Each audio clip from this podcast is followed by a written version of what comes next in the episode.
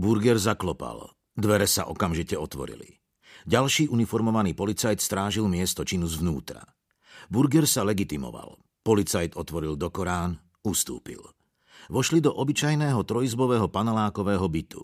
Všetky dvere pootvárané, zamierili do tých, kde predpokladali obývačku. Zdravím vás, páni, slušne pozdravil Burger. Obývačka bola plná ľudí, Burger sa neobťažoval podávaním rúk, lebo niektoré usilovne pracovali. Vyšetrovateľ krajského výjazdu písal, iba im kývol, operatívny pracovník vo výjazde držal koniec meracieho pásma, aj on iba kývol, technik čupel na druhom konci pásma, neobťažoval sa ani s kývnutím. Okrem nich nepracoval nikto. Okresný výjazd dávno zmizol, sotva padol verdikt, že je to vražda a miesto činu preberá kraj. V obývačke sa tiesnili ešte štyria. Dvaja stáli pri dverách do kuchyne, jeden sa opieral pri dverách do spálne, jeden ležal na koberci. Lekára nikde. Aj ten zmizol. Privítal ich muž vo dverách do kuchyne. Poďte sem, nech nezavadziate, kývol im. Prešli do kuchyne. Cestou po očku hodili na nešťastníka na zemi. Dvojica vo dverách zacúvala hlbšie, aby sa všetci zmestili. Michala Populhára poznáte, nie? Riaditeľ násilnej kriminálky 3. okresu. Predstavil jediného funkcionára Burger. Detektívy z oddelenia vražd prikývli. Prikývli aj tí, čo ho nepoznali, lebo už ho poznali. Toto je advokát Erwin Feješ, brat poškodeného, vysvetľoval riaditeľ. Poznáme sa, sme kamaráti. Z hodou okolností bol u nás na vypočutí, presnejšie jeho syn bol, takže sme prišli spolu a radšej som tu ostal. Chcel som vám všetko povedať osobne. Máš to u mňa, Michal, poďakoval Burger. Začnem od začiatku.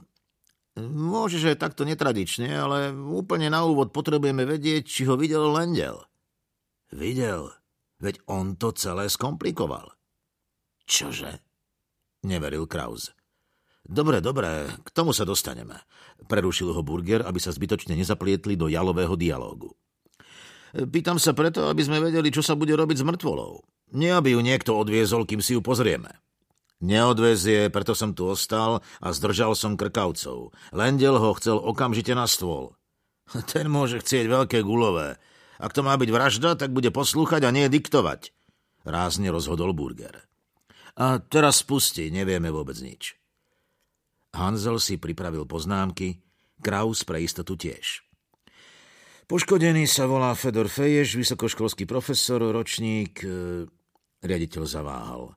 Pomohol mu kamarát. 43. Pred mesiacom sme oslávili bratové narodeniny. Mal 48 rokov, chudák. Dnes ráno o 8 ho našiel sused zo štvrtého poschodia. Pokračoval funkcionár strojky. Jeho meno, vlastne všetky mená, vám dá Joško Kožej. Nechal som ho tu, aby asistoval. To je dobré, pochválil rozhodnutie Burger. S najstarším detektívom z okresu mal dlhoročné skúsenosti, len tie najlepšie. Hneď ako ho zbadal opierať sa o dvere do spálne, spomenul si na spoluprácu spred dvoch týždňov, keď v lese vykopali kostru neznámeho muža. Aj vtedy im kožej pomohol. Určite pomôže aj dnes. Zastavil sa po ňoho, aby ho vzal do školy. Aj on tam učí, ale na inej katedre. Poškodený neotváral, no sused neodišiel, lebo boli dohodnutí. Feješ sa bez neho nemal ako dostať včas na prednášky. Búchal, kričal, až zburcoval suseda oproti. Robí tu domovníka. Navyše je zámočník. Preskočil na balkón poškodeného a cez obývačkové okno ho zbadal ležať na koberci. Okno nechcel rozbíjať. Rozobral zámku a improvizovanou podomácky vyrobenou planžetou otvoril.